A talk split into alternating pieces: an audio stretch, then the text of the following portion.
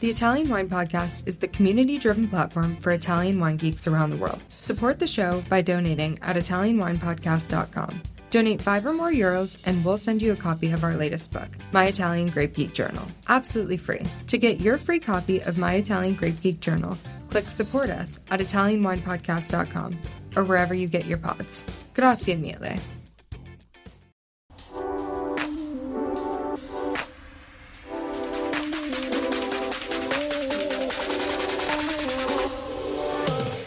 Welcome to another episode of On the Road Edition, hosted by Stevie Kim.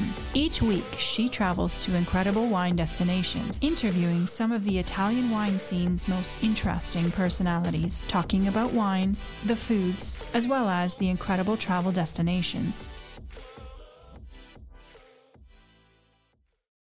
Can you guys introduce yourself? Two producers from Rosso Conero area. Antonio, you go first. Yes, I'm the owner of uh, Fattoria Le Terrazze, which is based in uh, Numana and is uh, one estate about uh, 18 hectares. Uh, most of them are Montepulciano. Okay. I am Paolo Berluti from La Calcinara Winery here in Conero, in Candia Village. We are in 11 hectares of vineyard producing Conero in an organic way. Okay, organic or biodynamic? I mean, we are certified for organic agriculture, not for biodynamic. It means that we wanted to be more free to express and do what we can do at the moment. And how long have you been producing wines, the both of you? Well, my wine estate belongs to my family since uh, 1882. And we have always been producing uh, wine, but we started bottling it in the late uh, 60s. And what about you, Paolo? Yeah, right? Fairly new. we are the third generation of wine producer. So uh, our family have a bottle from 1968, so the first vintage for the Conero appellation. But uh, Calcinara is a new project, uh, everything in organic way. So our project started in 2007. Our first vintage was 2007. Okay. So you both presented your Rosso Conero today, and you have a very different approach in terms of winemaking, right? Antonio, you go first. Yes, we have a different approach, but what we are trying to make now is wines which, uh, keeping uh, the typicity of our terroir, but they are more drinkable, they are more friendly. You don't have to eat them, uh, to drink them with fork and knife, which is not very easy with the Montepulciano because Montepulciano is very generous in terms of tannins, uh, and it's not easy to keep it within certain extraction and certain quantity of uh, tannins. But how would you describe your your winemaking if you had to categorize? Would you call it traditional? Would you call it well? You're not uh, organic, right? Well, I think that organic is more traditional than non-organic because organic has its roots on the old way of uh, cultivating grapes. So I think that non-organic is much more traditional than Right. non-organic because they uh, use traditional ways of uh, keeping the, the vineyards. So for you, traditional is organic equals organic. Yes. What about organic then? Is organic necessarily traditional? Well, yes, it is. So there's no difference between traditional and organic. Well, now organic means something very specific, but I think that uh, the philosophy of organic, uh, between brackets, is based on traditional ways of cultivating the vineyards, using only sulfur and copper, using no no chemicals. That's the way they used to grow grapes uh, 50 years ago when they had no uh, no modern techniques. So you would uh, qualify yourself as organic producer. Are you certified organic? I'm not organic at all. You're traditional, more organic than organic. I'm not organic in the sense that if I need chemical stuff uh, to keep my grapes uh, in a good shape, I will use them. Okay. And I don't want anybody to, to tell me how I have to to keep my my grapes in a good shape. Okay, let's go over to Paolo. Paolo, give me your perspective and how your winery is run. Our views is not so different from the Antonio one because we are looking for the terroir.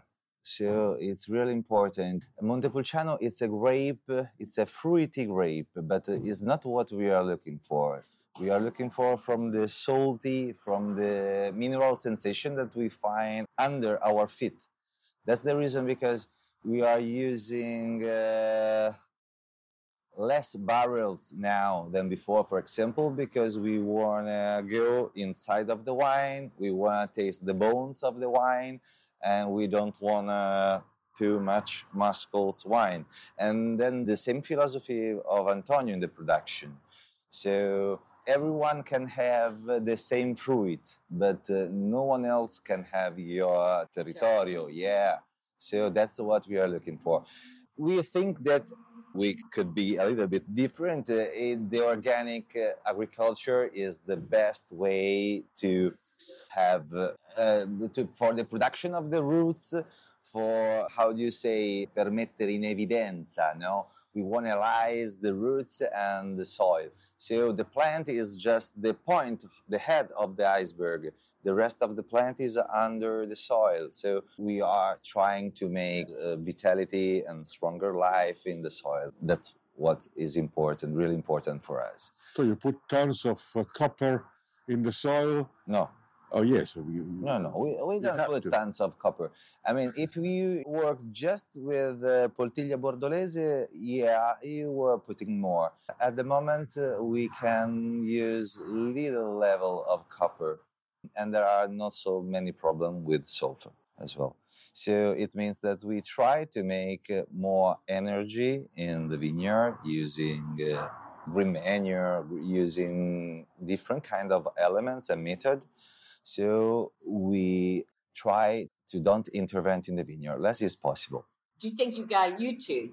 In a way, when I listened to you, at least before, it seemed like you're the extreme opposite of everything. Even Really? the music choices. You're Rolling Stone, you're Bob Dylan. I'm a Rolling Stone as well. I was a teenager in the '60s. I grew up with the Rolling Stones. Come on, Okay. But Yeah. in reality, uh, we we follow different paths yeah, in towards great wines.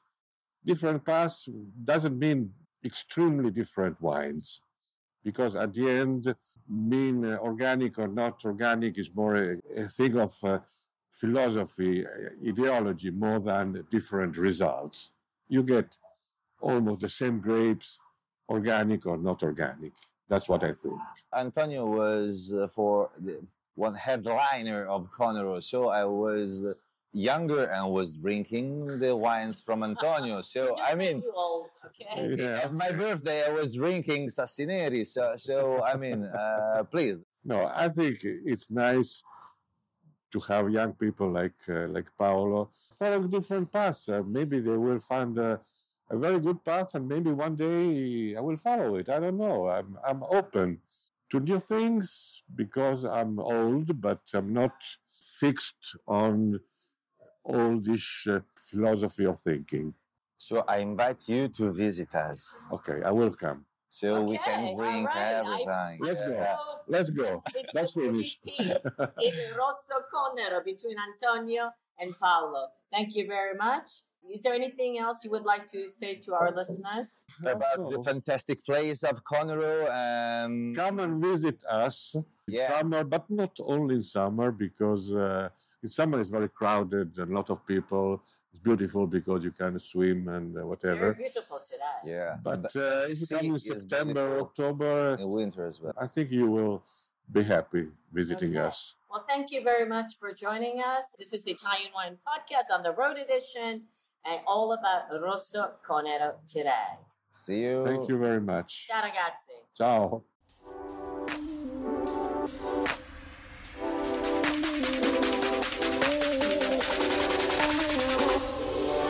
Thank you for joining us on another installment of On the Road Edition, hosted by Stevie Kim.